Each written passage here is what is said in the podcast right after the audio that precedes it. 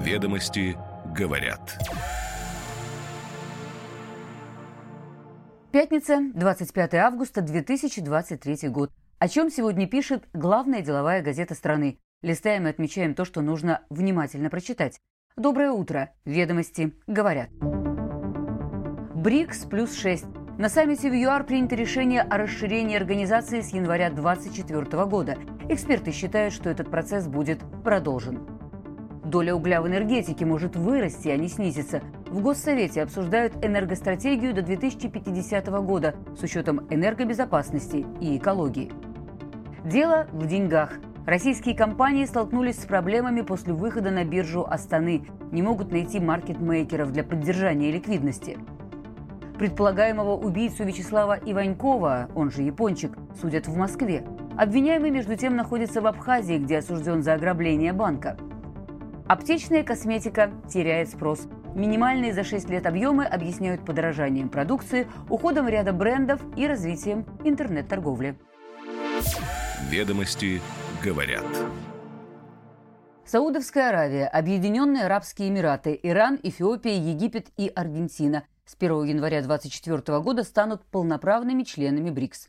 Об этом накануне объявил президент ЮАР Сирил Рамафоса на саммите в Йоханнесбурге, отметив, что организация открыла новую главу в своих усилиях по построению справедливого мира, который стал бы инклюзивным и процветающим.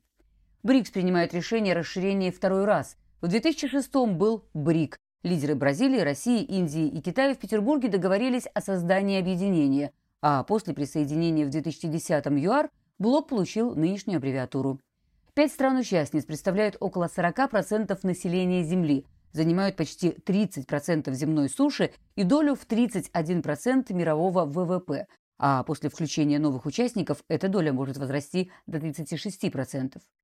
Председатель КНР Си Цзиньпинь назвал расширение организации историческим, новой отправной точкой для сотрудничества и укрепления сил, способствующих миру и развитию во всем мире. Президент России Владимир Путин в видеообращении сказал, что глобальное влияние БРИКС продолжит расти. И отметил также, что вопрос о единой валюте блока хоть и сложный, но страны-участницы будут вместе двигаться к решению этой проблемы.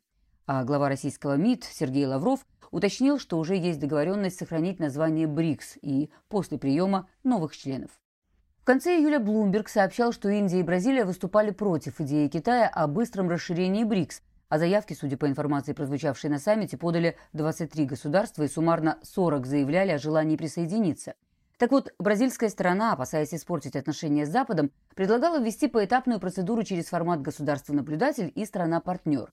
Но в результате все члены БРИКС договорились о новом формате. И сегодня ведомости говорят о его целесообразности, которую можно объяснить экономическими и логистическими особенностями – Эксперты считают, что если ранее организация находилась перед развилкой, количественное расширение или качественное укрепление, то теперь выбор сделан в пользу первого варианта. И, вероятно, уже на следующем саммите, который пройдет в России, БРИКС объявит о приеме в свои ряды новой партии государств в рамках тренда на создание пространства, где страны-участницы стараются обходить западные ограничения.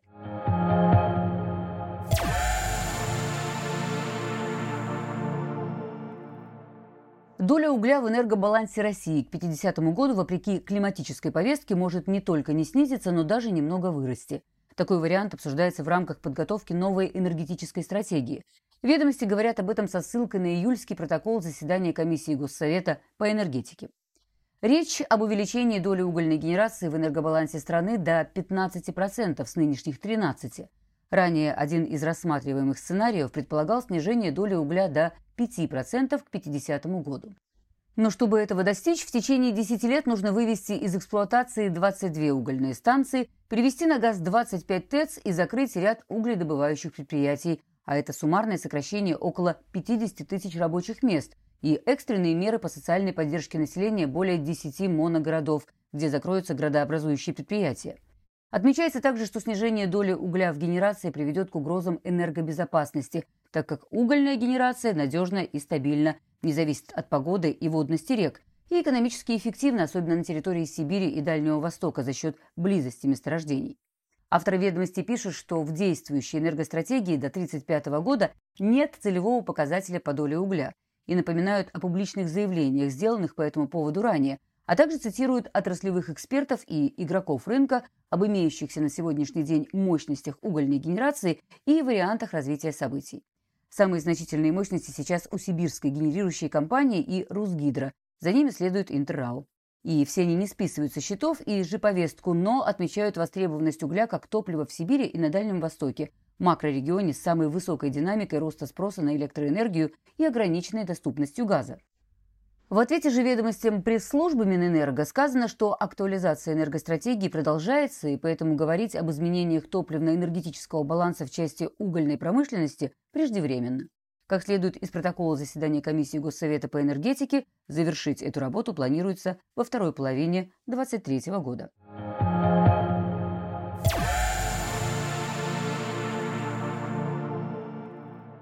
Российские компании столкнулись с проблемами после выхода на биржу Астаны. Ритейлеры Озон, Окей и агрохолдинг Русагра получили листинг на Астанинской международной бирже еще в марте-июле, но торги их бумагами до сих пор не начались. Для Озона Русагра препятствием стал поиск маркетмейкера, который поддержал бы ликвидность торгов, рассказали в компаниях.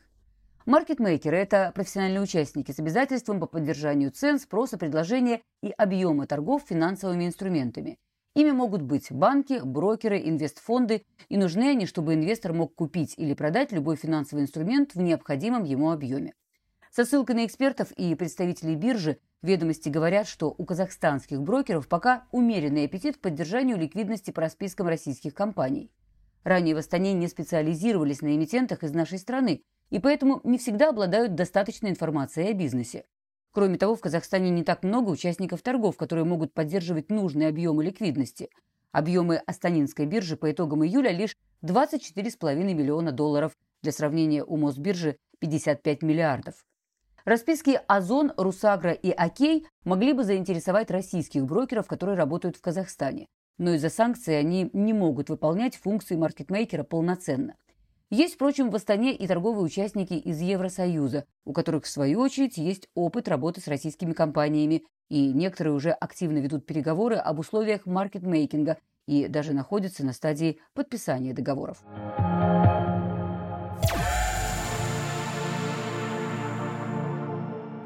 Накануне в Мосгорсуде состоялось первое заседание по уголовному делу Астамура Будбы, которого обвинение считает непосредственным исполнителем убийства Вячеслава Иванькова, известного также как «Япончик». Согласно обвинительному заключению, не позднее апреля 2009 года Будба присоединился к организованной группе, которую собрал криминальный авторитет Илья Симония. Как уточнил гособвинитель, Симония получил от неустановленных следствием лиц заказ на устранение Иванькова в целях передела сфер влияния в преступном мире – за убийство заказчики передали вознаграждение в 30 миллионов рублей, а также пообещали вернуть Симоне ранее утраченный статус так называемого «вора в законе». К преступлению исполнители готовились почти 4 месяца, изучая маршруты и места пребывания Иванькова. Со ссылкой на материалы следствия ведомости говорят, как были распределены роли среди преступников. В частности, Симоне отвечал за финансирование и организацию, а тот же Будба был стрелком. Согласно материалам дела, Иваньков на тот момент проживал в поселке Усово, недалеко от охраняемых правительственных резиденций на Рублевском шоссе. Чтобы не привлекать дополнительного внимания спецслужб в качестве места покушения, исполнители выбрали ресторан «Тайский слон» на Хорошевском шоссе в Москве, где Иваньков регулярно проводил встречи. Участники преступления заранее припарковали через дорогу от ресторана «Газель», из кузова который впоследствии стрелял убийца. Расследование уголовного дела об убийстве Иванькова было приостановлено в 2012 году и возобновлено в конце 2019 Авторы газеты напоминают сегодня, кто и когда из участников преступной группы был арестован и какие сроки получил. Будба вместе с еще одним подельником были объявлены в международный розыск. У обоих мужчин оказалось двойное гражданство – России и Абхазии, а Конституция республики запрещает выдачу своих граждан другим странам. Как утверждает собеседник ведомости, знакомый с ходом расследования, в апреле этого года Будба был осужден по делу об ограблении банка в Сухуме. Суд приговорил его к 12 годам лишения свободы и, в случае вынесения заочного приговора за убийство Иванькова, скорее всего, для исполнения его передадут властям Абхазии.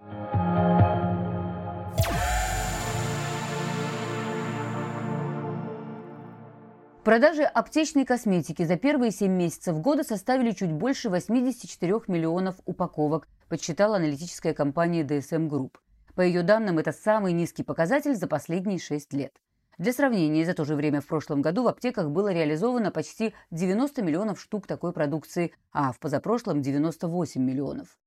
Негативную динамику подтверждают и опрошенные ведомостями представители фармрозницы.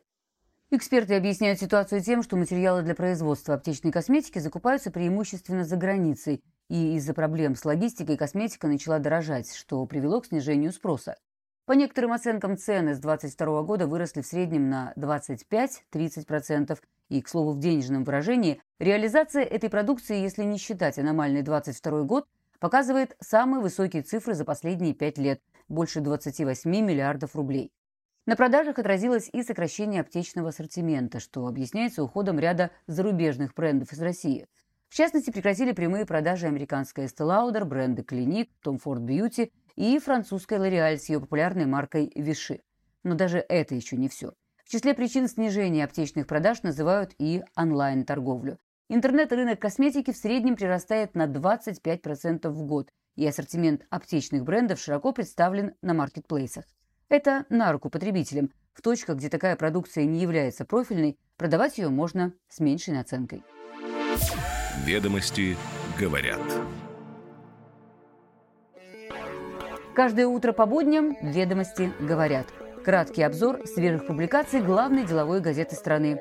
Берем паузу на выходные, но в понедельник все по плану. До встречи.